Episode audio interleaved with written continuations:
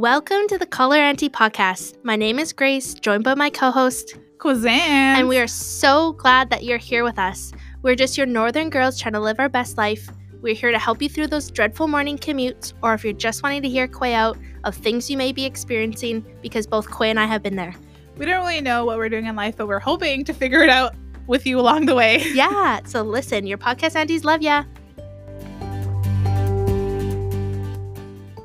Hey everyone, welcome back to the Color Auntie podcast. We are here joined by a special guest. Her name is Akisha Absalon Winchester. Akisha is a registered social worker, auntie, dog mom, and living her best life, including hashtag van life. Akisha is from Flying Post First Nation, currently living in Kitchener Waterloo. She's also a yoga teacher and has a drum making business slash side hustle. So welcome, Akisha. I'm so, so happy to be here and so honored to be welcomed into this space. Chumigwich. Yeah. So is there anything else we missed, like introductions of yourself? Um, you can maybe when did you get your yoga teacher license? That's also something that interests me. Yeah, yeah. So um I can start by just sort of like sharing, you know, also where um, I'm from in the language. I don't know if that like that aligns, but oh, of course. Um, yeah, so um, Bojo, Gijigo Kwe, and Dishnakatawab, Shishiendo Dam, Ojibwe, Anishinaabe Kwe, and now uh, Flying Post, of course, in Dinjaba, and I live here in Kitchener Waterloo and Dayang. Um, so I'm, so my family's from Flying Post. Uh, my spirit name is Gijigo Kwe, which means sky woman, and I'm Martin clan, um, but I also carry settler ancestry. So I try to be really mindful of walking in those two worlds. Um, and yeah, I'm a counselor with Nojimo, one of the counselors of many amazing ones. We have a such a um, a grounded, uh, awesome team of folks, um, and a yoga teacher and drum maker. And the yoga teacher is a new uh, addition, I guess.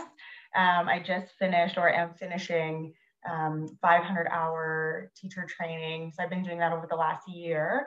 And I did a one month intensive to um, learn how to teach, and it was really interactive. And so um, the intent is to then fold that into my practice and offer yoga to communities, um, bring it to uh, my First Nation, um, and have yoga be an accessible practice for healing. That's awesome. Koi, have you like tr- have you tried yoga before? Yeah, so I'm really into yoga. Um, at first, when I tried yoga, though, I was like, it wasn't. So, being from an athletic background, I like to do things like quickly and go, go, go. And like yoga was the complete opposite. So, when I first started it or to do it, I was like, I couldn't sit still. But then now that I've been doing it more, I really like hot yoga and um because it gets me like really warm and like I'm sweating. So I can if I'm feeling like that kind of burn, I don't know why I can slow down, but I like the ability now that I have that I've grown with it to like slow down. Um, I can't do any like really great moves, but I love to see the difference and the change. Like if you're doing it for a month and like you can finally like do something or like um, move your arm differently and stuff like that. Like I love that growth and then just like being able to pause and stuff. Um, but what got you into it? Um, originally, it's because I I was a competitive gymnast and for a long time, and so um, I got unfortunately I had to retire early, whatever that means. I had a, a back condition come up, so I had been diagnosed with scoliosis. So my spine, if folks don't know what scoliosis is, is where it bends, right? So mine's like an S. Um, so it was right through my spine. I had three curves and I needed to be put into a back brace or get the surgery where they stick a big rod down your spine to correct it. Um, so fortunately, I was just on the cusp and I was able to do the back brace for a handful of years. But out of that meant that I needed to go to physio. I needed to figure out how to move my body in a way that would support my development and my bones and my muscles to stay strong, but also to stay limber. And so um, I find for my body, when I don't do yoga, I really stiffen up. Um, and I find that I'm like for somebody, you know, if I want to be an active person, um, doing yoga complements what what I can and can't do. If I'm not doing it, I I really struggle. And so that's where it came out of. Um, and then it really turned into a practice of healing, a practice of supporting good mental health, um, a practice of supporting being my most best grounded self, an attempt to do that. And so it kind of morphed into this like really nice addition into um, my life mentally, emotionally, but also then physically and, and spiritually too. Mm-hmm. I kind of like that. Like I've tried yoga a couple times um, because right around the corner for me is a yoga studio. So I was like, this is perfect. Um, but I don't think like I know we talked about even just, you know, starting counseling. Like I feel like yoga, you, you have to be really prepared for and in like a certain mindset. And I just don't think I was because I I think like Quay, like we do things like really quick that I mm-hmm. wasn't like slowing myself down to enjoy what yoga can bring into your life. But um this past like summer, I saw an osteopath for the first time. And I think it's making me want to start slowing down and find things that physically is more easier on my body because I was running for a bit and she's like, you need to stop running. And, you know, like maybe in moderation, I can like slow down.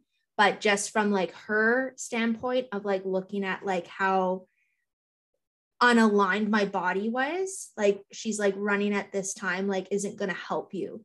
So I'm definitely want to look into like yoga more. Um, so that's like really interesting that you do and so you do have like that sports background. I know that was one of the question we were going to ask later about gymnastics. Was there anything else you did growing up? Yeah yeah. Um we i grew up with a very or in a very outdoorsy family. Um and so we're always doing lots of hiking and biking and whatever whatever was around skiing. I was always doing track. I was always um, on a soccer team. So anything, like I feel like I was just a wild child, like anything where I could just like run out all my energy, use my body. And I am very much still that way. So I totally hear you when you talk about yoga and that feeling, like that fast paced feeling. And you think about our society. Um, and then also our nervous system. Like if our nervous system hasn't had the opportunity to ground and calm and slow down, um, for us to self regulate, dipping into yoga can be really challenging. Like, that's a huge challenge, right? To mm-hmm.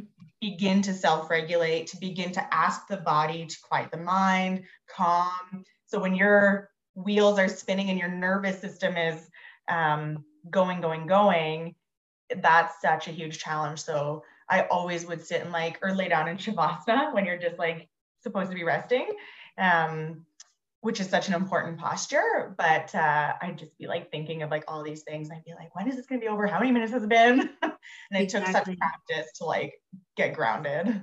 Totally. Mm-hmm. The thing that I like, I don't know if this is normal, but like I like about it is the stretch, but also I find that in certain positions my body pops into place. Like I do my, I don't know, it's not like your own physio, but like I was doing like an eagle something. And then we did it a couple times. And then all of a sudden my like shoulder popped and I could like reach up. And I was like, I don't know if that was normal, but I'm really glad that like now I have this bigger range of motion. and sometimes when I'm doing things on the ground too, like pigeon, my hip will pop in. And I'm like, well, I don't know if I just broke myself, but I'm feeling better. Your arm dislocates and you're just like, look how hard I'm." So I like like that part of but where I feel like I'm fixed, kind of. Mm-hmm. Yeah, I can see that. Yeah. yeah. It's so fascinating. It's so fascinating to see the body like move and be able to do things differently. Like after doing yoga for a month, for example, you know, noticing how the body has changed or what it like in the mornings. If I practice early mornings, I have absolutely no balance. It doesn't matter where I'm at in my yoga journey. It doesn't matter if I'm like, you know, feeling like I'm killing it every day or really struggling with my practice. Um, in the mornings, I just have no balance. Like all of my postures are very slow. I'm very supported. Like I really support my body. Mm-hmm. Oh, I never would have thought of that. I just thought I like we were all just stiff in the morning because, but like even when you've been practicing for so long. Yeah. I think Yeah. it's crazy just like how the smallest movements can have such a big impact. Like when I was, I've only saw the osteopath who lives on my street maybe like mm, three or four times. And the first day, like she, she's like just moving my body, not in ways that it's not supposed to move. And I felt like I ran a marathon after. And she's like, that's all your blood rushing to areas that were weak. And i'm like this is wild. Like it was so crazy. Um so yeah that's really interesting about the yoga and i know we kind of jumped ahead of um our questions but i wanted to ask like go back um about like where you grew up. Like did you grow up near in your first nation and near nipigon? So i'll i'll let you dive into that Yeah, so I grew up a little bit of everywhere. I didn't grow up on my First Nation. Um, and that is because my First Nation is um, in an area of land that isn't really usable. Um, there are not like not too many folks live there. Um, they live mostly around the First Nation, and so um, and my grandmother went to uh, a residential school, uh, St. Um, John Anglican Residential School in Chapleau, and so um, with a lot of displacement, not um, a community that is centered in one location or on a reserve. Um, and the fragmentation that happens, we didn't we didn't live on our reserve, and so um, we lived. So I grew up mostly in Parry Sound, which is south of Sudbury. Um, I moved and lived in Saskatchewan in like a valley area um, just outside of Regina. Um, we lived in British Columbia and Victoria on the island for a little bit. Um, and then I came back to KW area after Saskatchewan and have been living here, went to post secondary here. Um, and the reasons for all of those moves, I would contribute it to, um, in part, having parents that are academics and kind of up for the adventure of going somewhere else, which I love because I've definitely um, taken on that quality. Uh, but also divorce and family separation, what that's meant for a family. And so um, I feel lucky to have lived in all these different places because I've, uh, there's so much that each of those places offer. Like when you think about the vastness of our country, each of those are so different. But now I'm in KW and we'll see what's next. That's really cool. You you pretty much like hit everywhere but out east. So maybe that's your like next move. Where are you gonna go next? Um, I had a question about your your moves, then you answered them about like what they're rooted from. How do how when you moved, like can you share with us how you moved each time, but how you remain connected to your culture and like what that looked like for you in each different city? Yeah, so it's interesting when you move somewhere else um, that isn't your territory and you're a guest, right? And so the practices, so connecting, even though there's Indigenous folks there, um, like in British Columbia, for example, even though there's folks who are Indigenous who have a strong sense of culture, you're still a guest in their territory. And um, while it can feel like family and while it can feel uh, very similar, there's still those differences of like being Anishinaabe um, versus Coast Salish or you know Gitxsan or communities that that you're living in that you are the visitor. And so um, the reason we actually moved back from BC that time, we had moved for an academic position with one of my parents, um, and we moved back because uh, my parents was feeling really disconnected from culture and not being in Anishinaabe territory. And so the move back from BC was to Parry Sound, where we rooted ourselves for um, most of my childhood. And then following a divorce, landed in Saskatchewan. After Saskatchewan, came back to KW. so we have family, like my brother's in BC, my dad's in Saskatoon.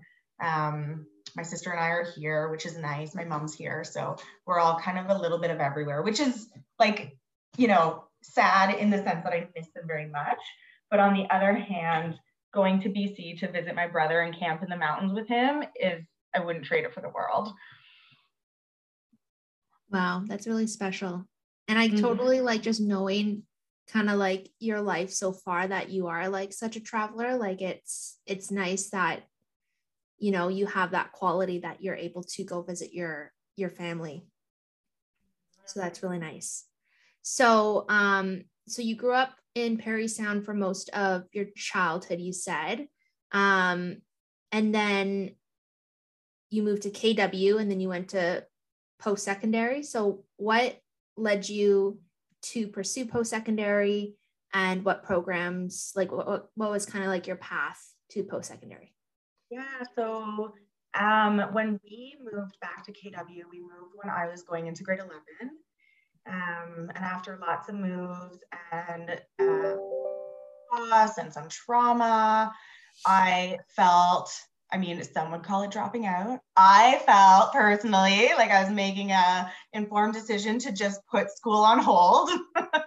so I dropped out of high school and was really trying to figure it out. Like who is Akisha? Um, what were some things that I needed to confront? Um, and trying to just get back on my feet after moving back and making our way back here and after experiencing um, lots of grief and loss. And so that time to just be was really important. I wasn't uh, i think my parents supported me by just knowing that um, i would take that time that i needed that time and they gave me that time which was really special. I think there's always this like pressure to get through school and get things done. Um, but eventually, I ended up still not having a high school. Um, I ended up learning from this man named Ken Tabobondung, who is from Wasauksing First Nation. Um, and he's now passed on to the spirit world. But he was so profound. Um, and while I was in that moment of limbo and struggling, he shared with me the teachings of the drum. And he showed me how to make my first drum, uh, how to connect with my drum, how to connect with those teachings. And those teachings are really rooted in healing. And so that's where I kind of mark my own healing journey and recovering from trauma. And so um, while I was, I started picking that bundle up. And when he passed, he left me some of his tools. And so I took that and I had been working with an elder um, in a youth correctional facility. Um, secure maximum security youth correctional facility. And I had brought in or had been invited to do drum making. Um, and so initially we got the wrong materials and it didn't work out. So we just spent the day in conversation in community.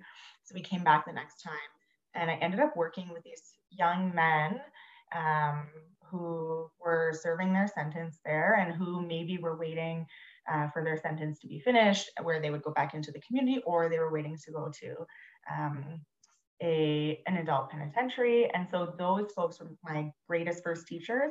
And they're the reason really that I thought I need to go back to high school. I need to do something with this gift so that I can support my community. I can support our people. I can um, be, you know, it felt like I wanted to be a helper. And so I went back to high school and finished my high school, um, applied to university, and then got in. And in high school, part of the challenge was that um, having folks who support you, especially as an Indigenous like young person, um, who might be a little bit lost at the time. And so my my thinking too was like with the strength of these young men in our circle, you know, I have my survive, I have my ancestors and my the survivor of my grandmother I have their strength and brilliance in my blood and bones. And so I didn't, um, my thinking was like, I'll show you, like, I'm going to finish. I'm not going to be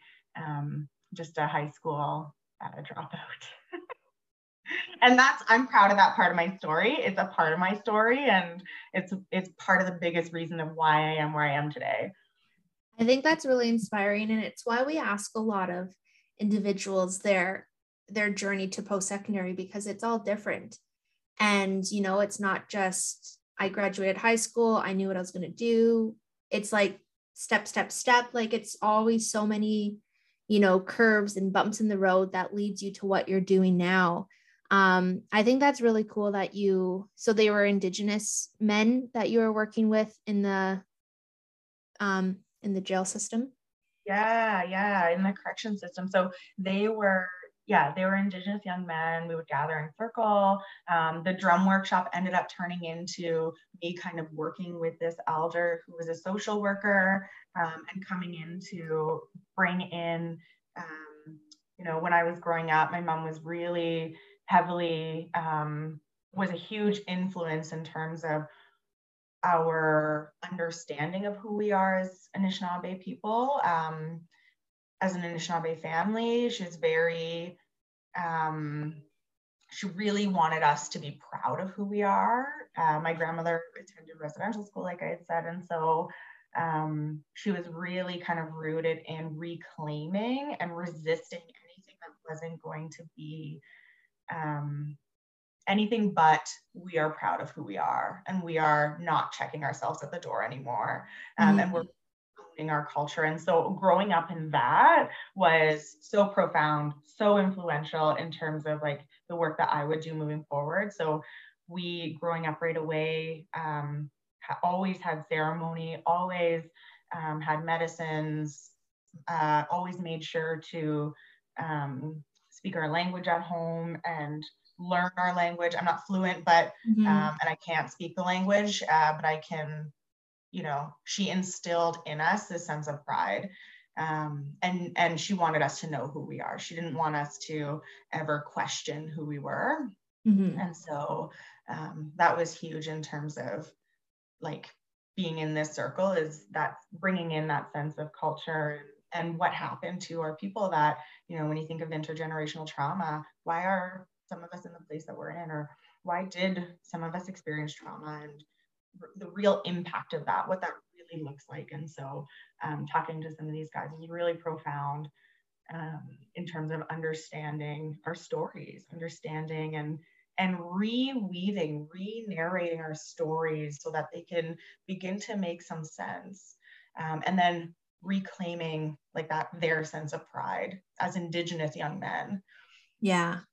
Mm-hmm. Yeah, that's that's really important that um your parent, your mother especially did instill that. Um that it sounds like um because like as a mother now, like I think that's what I try to do with Nico. Like right now, he is so proud of he went to um an indigenous preschool where he learned so much about the culture. Um, I'm kind of on my journey of learning about it because I didn't grow up I didn't grow up, especially I think you may know what Thunder Bay is like, but it's not a very like a very, you know, proud city to be indigenous in. So I grew up thinking if I can pass as non-indigenous and people think I'm not, I'm gonna like that's like the best case scenario. Um, like why put a target on my back? So like that, and you know, like my family was the same too, like with how residential school went my family was very Catholic. And um, so I think like I'm in the position now where I am so, I do feel secure with who I am that I'm finally able to make my son feel secure about his background as well. Um, so that's really, that's really special. So you finished your high school. Did you go, did you go back to high school? Did you do it through your, through a GED? Um, I went through adult learning. I think it's called like an adult learning education center. Mm-hmm. Um, just where you could take, and it was nice because you could take um, three courses within seven weeks and then have three credits. And they had all the same courses, if not more, that I could um, take. They had like a culinary school and a PSW school. So everyone was just like doing their own thing there. And so I didn't feel like I was, you know, I probably wouldn't have gone back to a high school. It just, um, being in that space wouldn't have been the right fit for me, I think, at the time. So this was good. I could kind of just go in, do my thing, and leave and get my credits. Yeah, totally. Um, mm-hmm. Um, I have a question about like jumping um around like were when you were when you're moving to Saskatchewan and BC, like were you school age? Like were you going into so how is that as like a young child's like you know i feel like you establish friends and then you have to leave and then i don't know if you ever stayed in touch with them because you were so young, but how, how did that impact you as a child? Good question. Uh, so I, for a while, I mean, and this is a piece that like I've had to kind of understand and work to understand a little bit. Because uh, when you're a kid, I mean, your brain is developing and there's so many things going on, and leaving your best friends is really hard. Leaving your family and home is hard, um, especially when you you're in the mix of a divorce or anything like that. Mm-hmm. Just kind of cherry on top of the cake. But um, so we we so I was born in Kitchener actually, and then we moved to BC where my brother was born. So I was young enough that I didn't really know too much. And then we stayed there until I was five. So I was in um, preschool. And then when we moved to Parry Sound, I started kindergarten and, and went all the way to grade 6 mm-hmm. So in grade six, we moved to Saskatchewan where I did grade seven, eight, nine, 10, and then back to KW where I did 11, dropped out adult education for 12. Mm-hmm. Um, and so moving at those points is moving in any sense, even as an adult, when you have your own, um, you know, control, so to speak, of your space and body and um, where you live is hard. And mm-hmm. so when mm-hmm. you're a kid and you're moving, just as your friends are going into middle school or into um, grade seven and eight, is really challenging. Um, or coming to a high school in the middle of a the four years is really hard as well. I think that I became pretty adaptable. Yeah. I usually go with the flow. Um, I can get along with most people that I don't I don't mind just going and and making a making friends. Yeah. Um, I think the piece that is hard is that is the things that you leave behind and there's grief that comes with that.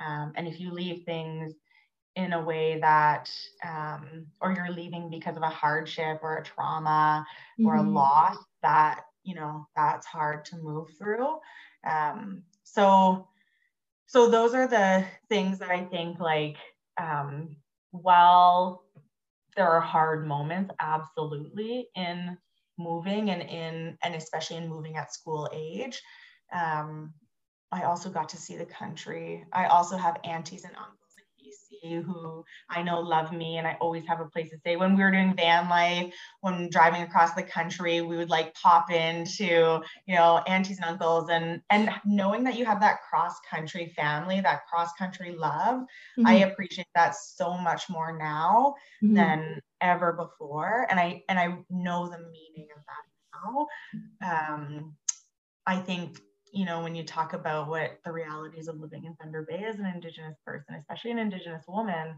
um, you know, I remember that similar reality living in Saskatchewan and uh, living mm-hmm. in small town in the prairies. People came to school on their snow machines, Saskatchewan, mm-hmm. and so or their cowboy boots.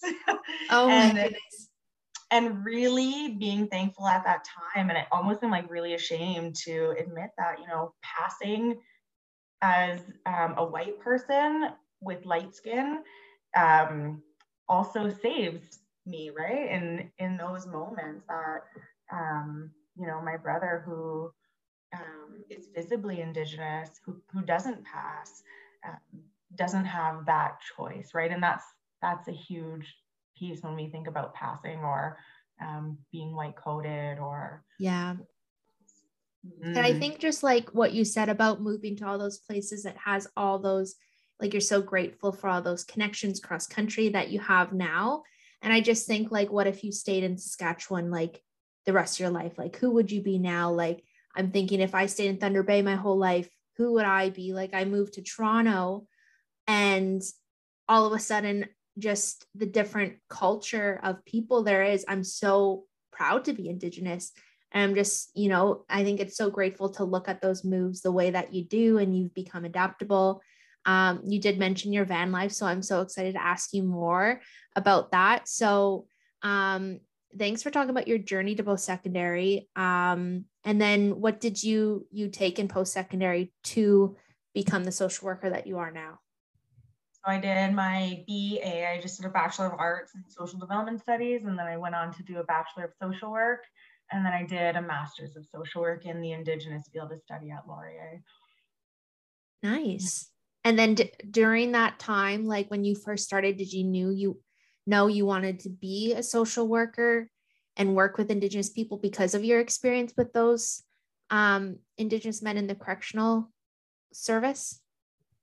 Uh, I think that they were they were definitely my first greatest teachers and um, support in pointing me in the right direction. And then and then I think other I made other links in my brain along my academic journey. I was learning about myself. I was learning about my family. I was learning about um, some of the realities for our family, like many other Indigenous families. Um, I was learning about, you know, walking in these two worlds of being, you know, half um, having settler ancestry in me, but also Anishinaabe uh, culture in me. And so, um, and I was doing like lots of healing work while I was taking my uh, schooling. So it was really, um, I think, a lot of layers that brought me to the place that I'm at, and lots of really profound teachers. I can't thank my teachers enough for, um, and not just my instructors, but like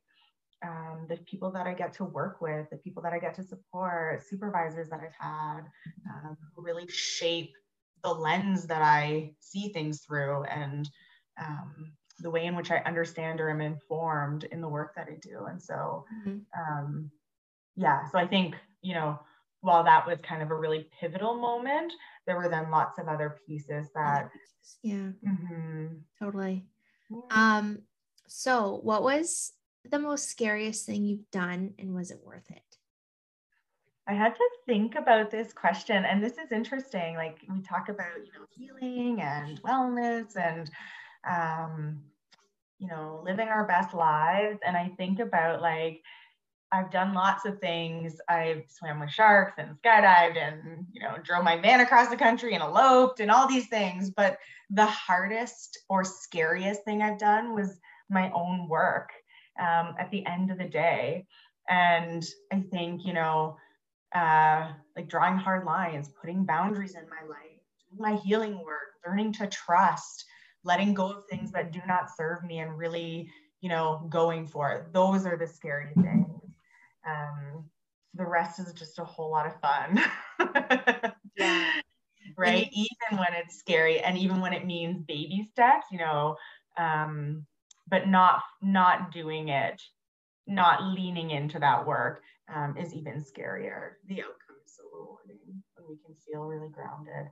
And it's not to say that, you know, I don't sit on the couch with some really hard to have feelings in my sweatpants and some solid McDonald's.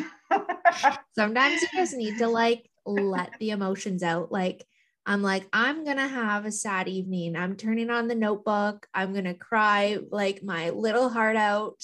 And it's like, I just know I need that. Like, it's just something you just need to let go. Um, yeah. I kind of like zoned in when you said you swim with sharks because I'm thinking of this one video I've seen of like the person goes in a cage and then the cage gets dropped down into like, did you do that? Yeah. Yeah. What? We did it in Hawaii. Very cool. We're actually there for the Healing Our Spirit Worldwide conference, um, which was phenomenal, amazing. And somebody at the conference was like, We have two extra spots to swim with sharks. Do you and your brother want to do it? And we were like, Yes. Not even, yes, we're going. so we went and we were on the boat and like you see the fins and I was like, oh my God, this is like Jaws. Like I'm just seeing the fins circle. And my brother and I, oh my goodness, I felt so sick. And we're like, I'm like, it's mental game. It's all the mental game. He's just like, no, this is Jaws. there are sharks circling us. I'm like, no, no, no, it's mostly mental. oh my, I totally didn't think you were going to say you did that. I thought you're going to be like, no, that's just like some video all the way in Australia or something where they do that, but you did it. I was just thinking you're in like a small pool with friendly sharks that do it all the time, but it was so wild. It was so much fun. And the guy was like, Don't worry, there's lots of misconceptions they're really just like puppies. Like they they're just curious about you. So I was like, okay, see, they're just like puppies. It's totally fine. It's all a mental game. How does it attract the sharks though? Oh my gosh. They throw chum, which is like the cut up, you know, bloody oh. old fish parts that um, into the water. So the sharks then like crowd and grab it, and then they'll like swim around the boat. But the, once they hear, so who where we went, he was saying that once they hear the propeller, they know like, oh, we might be getting snacks or chum. And so we'll go. So once they heard our propeller, they automatically came. And when we we're in the cage, there was a barracuda that was like stalking our cage from be like from I don't know, it was far away and it would like disappear into the blackness of the ocean and then come back. And like, you know, as I'm saying this, I'm just like, wow, this sounds so like, you know, scary, but also very kind of mesmerizing at the same time. but this is my brain. I'm just like, what's next? yeah. So were they like puppies or were they like trying to like get at the at the thing you're in, the cage? I would say they're like puppies. Like they were curious. They like booped the cage with their noses, which like they're big and strong. So like a boop, like, you know, moves the cage a little bit, but they were pretty um I feel like I'll be like they were harmless. Go so much sharp oh my god. It like kind of reminds me of our dog uh Frank. He's a pit bull and he it kind of reminds us of a shark. Like even just like his coloring um if like a coloring had like if it was like a spotted shark which i don't even know if they're those like are real but the way he like moves too like if when he's out for walks he kind of like moves like that and we're like and he's scary looking like a shark but he's super friendly and nice that people are probably like ah but then we're like those people that are like, no, he's friendly, he's nice, don't worry. When pe- people are like, he's a shark, he's scary, but he's totally fine. So, um, you also have a dog too, right? Yeah, Mia. Dog mom. Yeah. Yeah. So, how long have you had your dog for? Six years. So she's turning six in February, and she's a border collie, um, German Shepherd Australian Shepherd mixture of some sort, and and probably other things. But she just looks like a coyote and a fox mixed, and she's super cool. She's a cool dog. oh, nice. So she goes on all your adventures with you. She comes on all the adventures. She comes in the van. Uh, she was there for our elopement. She's the only one that knew about it. It was a full-on secret for our family and friends. Um, she's the only one that knew. So yeah, she comes on everything. She she's a good adventure dog. Like she'll when we go rock climbing um, and are like scaling like the side of a mountain, she's with us. We've like lowered her in a harness before through like a crack in a um, I don't know, like the earth to get down to a crag or a climbing spot. And she's just like game for all of it. It's wild. Oh she can climb trees. Like she's she's a cool dog. Yeah. Oh, that's super awesome. So mm-hmm. um, you mentioned van life, and I think I brought this up to Quay before when I was talking about you that you've done this. So um, like start from the beginning. Like I know van life is kind of taken over like on social media, and a lot of people are transforming old vans or new vans like into living spaces. So what kind of got you guys the idea to do that, and how was that like that journey to completing it? Yeah, so we three years ago, so we like I've traveled quite a bit, and um, Jeff has done some, my husband, and then we've done lots together. And we ended up in Iceland three years ago, and we did van life in Iceland. We just took a van, we made no plans, we just rented this van, and we drove ourselves around the island, and it was like the most amazing way to see a place um, and to meet folks. And so we thought like that like formulated our dream to have our own van one day and be able to travel that way. Um, and so in during the pandemic when things felt like we weren't going to travel again and you know everyone was doing projects and things like that our project ended up being converting a van and so we were looking at vans um, and we found this van, bought it, brought it home, converted it for a few months, looked at like Instagram van life culture and community was really really helpful. Some of the influencers were really helpful because they like will show you different plans different ideas. You can see tours of vans. Like it's super informative. So we just studied. There's lots of groups where you can say like what's the best fridge to get right now? What solar system should i get? So we like did we connected with folks and had lots of help through the online van community to um, make our van work for us. And um, on July 1st, we took off in our orange shirts and started driving. and our destination was Tofino. Um, and a week earlier, we had we've been engaged for three years, and so we thought um, we're probably not going to have a big celebration where when things are the way they are right now, and you know, having family that lives all over the country, asking them to fly is a big ask uh, during this time in our in our world and so we figured i was like what if we eloped and jeff immediately was like yes let's do that that's a good plan and so we like quickly hustled within a week i was like okay my friend I'll just wear that bridesmaid dress. I'm sure she'll be cool with it. we like got rings, like we had a half hour appointment. I was like, yep, that one. Like we put no thought into it. We had somebody in Tofino help us. Um, so I highly recommend Elope Tofino because they were, um, Emily there was amazing at like helping us figure out. She sent us a checklist. We spent 10 minutes on the couch checking off like what kind of cake, flowers, hair and makeup we wanted. And then that was it. That was all the planning we did. And we got wow. Jeff oh my God. That's yeah. amazing. Like I feel like I'm totally this like the same like that. Like we had a traditional wedding with like guests and all that, but I had a checklist and I'm not the type, you know, to like plan these big events leading up to a wedding. I'll just like dress, check, rings, check.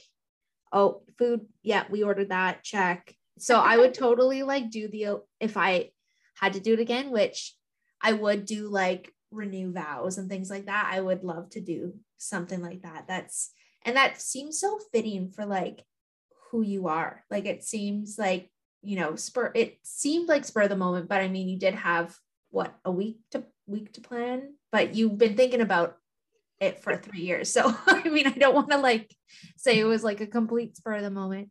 Um, but that's super cool about van life. I remember when I heard you you did that, I I looked it up. Um because like I've been really wanting to get like an RV just because of the trip to Thunder Bay, it would give us like a place to stay in on our drive up and then um, also a place to stay while we're up there and we can kind of like bounce around wherever. And I'm like, the, the destinations seem endless. I'm like, I love all the possibilities it can bring. But then I'm like, wait, we get an RV, then we're going to need a truck or something to like pull it. So I'm like, this seems like a little bit out of it. So then I was looking into van life but a lot of people like they use their vans as like their main yeah. like residence right like they like that's what they do so i i do know that you try to get the most out of the van as you yeah. can right yeah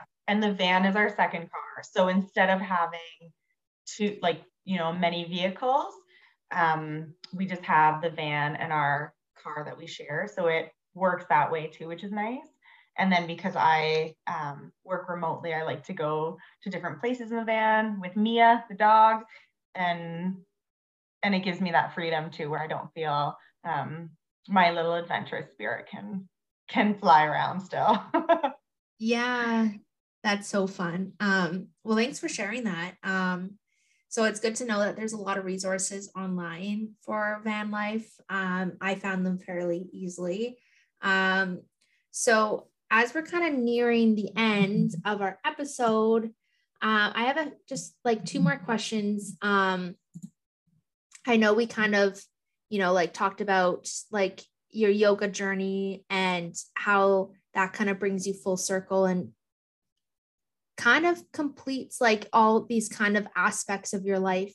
So um, I don't know if you have any more to expand on but the question is, what do you consider health at this point in your life? Mm, for me, health feels like nourishing my body, feeling good in my body, feeling grounded. So, whatever I need or whatever my body is calling for, to lean into that.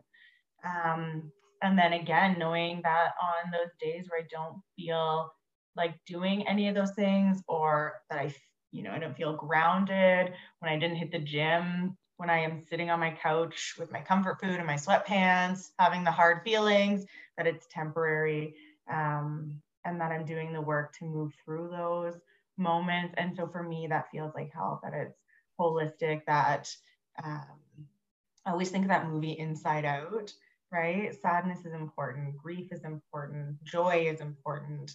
Um, but that experiencing, and I always, you know, lean into that idea of Indigenous joy. Like we are made up of so much more than, you know, um, what intergenerational trauma or what the conversation is often centered on. And uh, that that is health, right? I you know, feeling connected to my family, um, feeling connected to community. Those those things make up health for me. Enjoying yeah. really good food. that's that's really what I think about. Like I think um, if I'm going through a hard time and I can't, you know, dedicate time to going for a run or going for a walks or hitting the gym, I'm like, can I just let me just put some good food in my body? Like um, I remember one person telling me when I was going through a hard time, I was like, I'm, you know, waking up and feeling sad. And I'm like, why do I wake up and feel sad? And she told me, she's like, you know, you have to think that when you look outside, this whole world was made for you. And so that's, you know, like the trees, the earth, like everything's made for us. And I just think back back on like my own health journey of you know, food played such an impact in me feeling a lot better. And so, you know, of course, I still enjoy, you know, the unhealthy food sometimes, the comfort food. Um, but, you know, like the food that comes from the earth, like, is important, that whole food. So um, I think you totally um, hit that out of the park with just, you know, that that's where you're at with health in your life. And it can, it relates to all of us too yeah it's so, not a perfect picture but it's yeah. It's a work in progress. Exactly. So akisha what is in the future for you and next steps? Always adventure always travel maybe a family of my own maybe a move one day maybe a phd the dreams are endless. Wow a phd that would be so cool and so exciting. Um where would your next like move like our no trip B? Ooh, the next trip I would love. Like I feel like my partner and I have been doing some cold traveling a lot, other than our trip over the summer, but that's the summer. So I'm I'm thinking somewhere hot. I would love to visit Australia or New Zealand.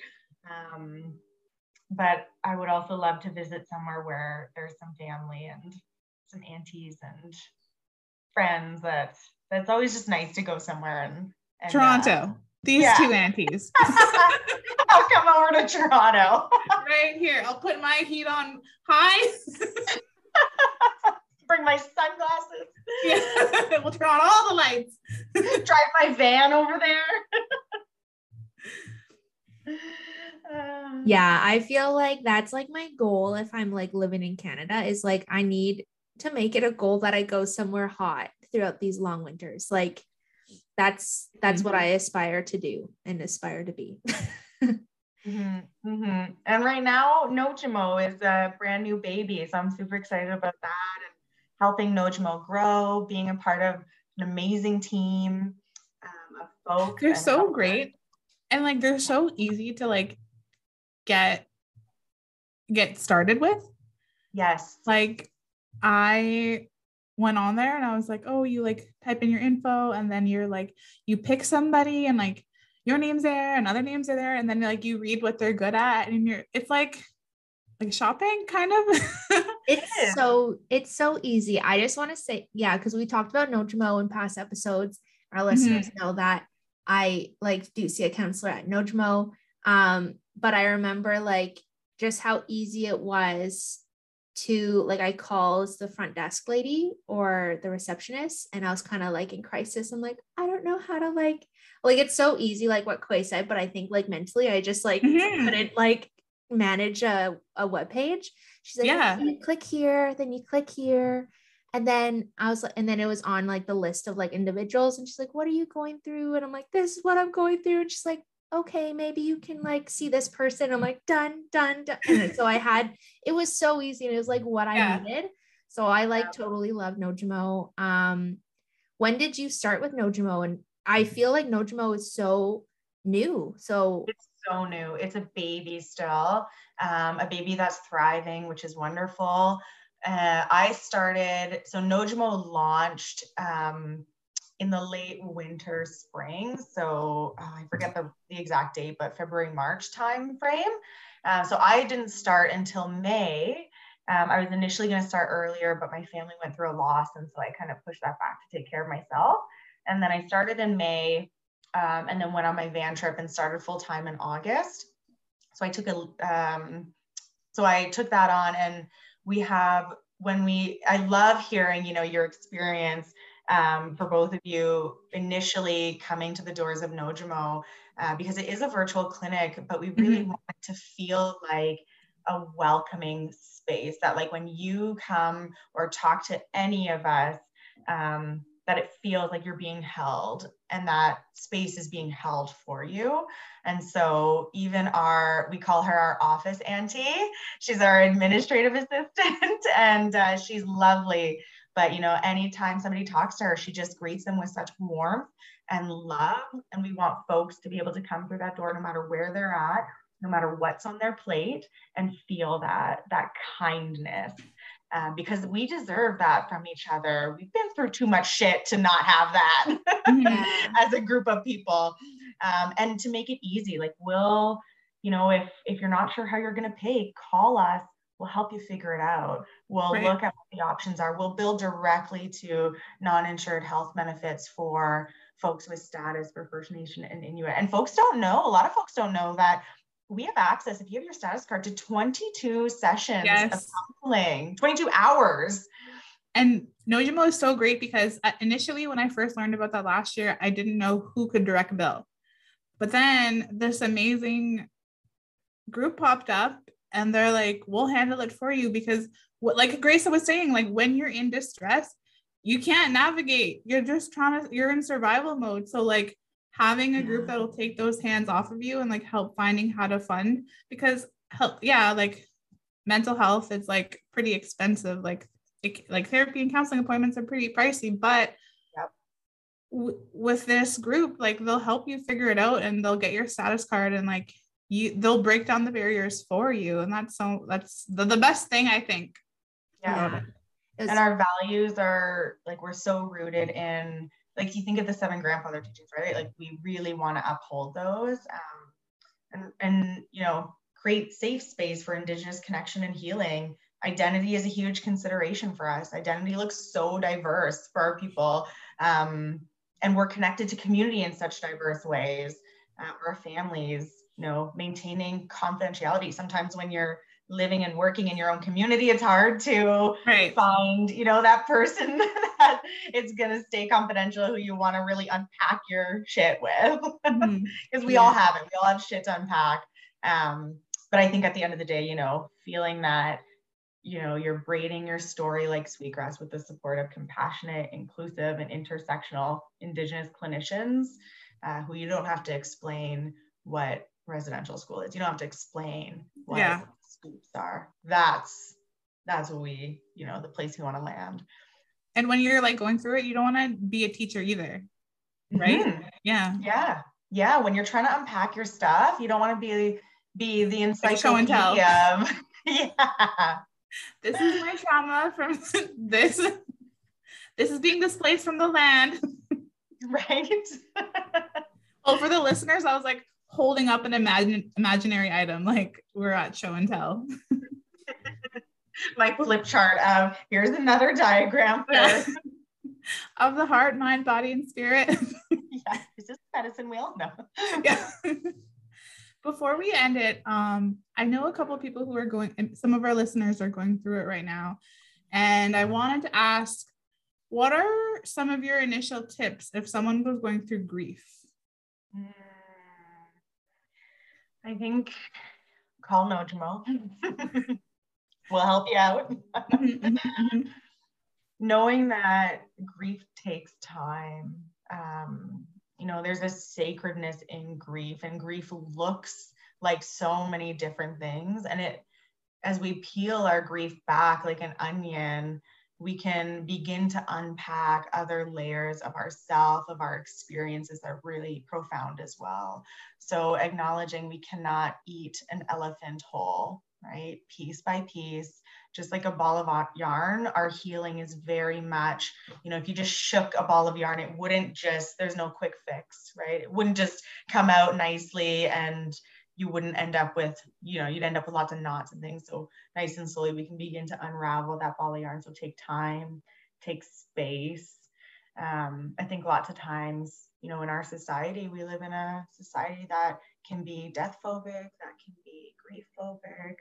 Um, it's it's fine when somebody's sad initially because we can understand it, but when that continues on past, you know, what our society might feel is those three days of bereavement, for example, mm-hmm. it can be harder for folks to understand or know how to support. Um, and so my, you know, my biggest, I think, um, advice, if you will, is acknowledging that it takes time. Wrap yourself in folks who um, are are willing and able to show up and and support you in that journey. Um, calling Nojimo, having somebody to debrief and unpack with, um, but allowing also to feel the feelings, feel the things. They're there, right? Uh, and we don't always understand them. They don't always make sense, and they don't always come up at the perfect moment. Sometimes we trip over our feelings in the middle of, you know, a class or in the middle of our job and we're just like oh my god wrap it up brain. But knowing that that's okay and that that's a normal process of grief we can be triggered um, in ways that we didn't expect and our nervous system sends our brain signals that mm, this doesn't feel good right? Or ooh we're not feeling good here. We're not feeling um, know that we can take time. So I know that wasn't really a list. Develop your toolkit, right? Of like what feels good for you. Doesn't mean journaling, doesn't mean getting outside, doesn't mean calling somebody who's your go to, those sorts of things. I think that's really important to say though, is like understanding it's going to take time because like each sometimes people like just want to fix it and they're like, okay, let me just be healed. Okay, I experienced this loss. Like, I want to be healed. And it's like, no, we gotta like, yeah, peel the onion, the onions, peel off the onions or like clean out the wound so it can like heal, right? It yeah, takes time. Yeah. So thank you for thank you for sharing that. It's interesting when we think about like our physical health. Like if I broke my arm, you would both be like, "Oh my God, Akisha, go to the hospital. You need to see the doctor and get a cast and maybe some stitches and maybe probably some pain meds." And I would say, "Yeah, you're definitely right. I'm going to go do that. Maybe I'll even call an ambulance, right? Like that mm-hmm. wouldn't be too extra." And I would go and get a cast and I would wait six weeks and then I'd have stitches and maybe I'd have physio. Like there'd be this process. But with our emotional and mental health, we struggle so, so much to do that exact same thing. Mm-hmm. But because it's a heart, you know, a broken heart is still a hurt part of our body and we still need to give it that time. We still need to reach out um, and take those same steps, you know, cast up our body. How do we how do we develop some armor or um, rely on some of our coping strategies that are going to be healthy and, and help us move through it? How can we lean into, if I had a broken arm, I'd totally be leaning in. I'd be like, yeah, yeah, yeah, got to fix it. It's broken, right? Right. My heart's broken. We want to make sure we're doing that same thing. Can we lean into that and without judgment? You know, we can be our worst critics and that vulnerability hangover can be real, real, real.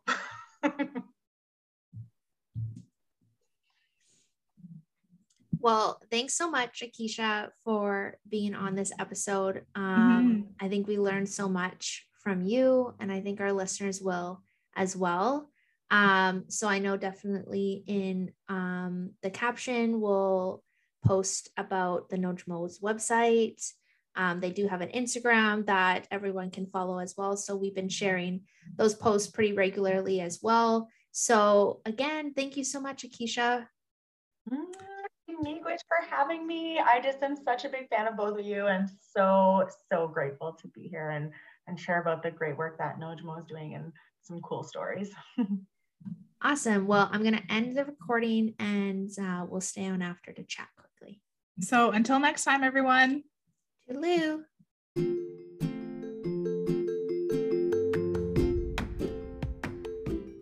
So, your podcast Aunties know that life can be tough, and we want to end our episode with promoting the Hope for Wellness talk line. The Hope for Wellness um, helpline offers immediate help to all Indigenous people across Canada. It is available 24 hours a day, seven days a week, to offer counseling and crisis intervention. Life can be tough, and we've all been there. So call the toll free helpline at 1 855 242 3310 or connect online to their chat at hopeforwellness.ca. And remember that your podcast aunties love you.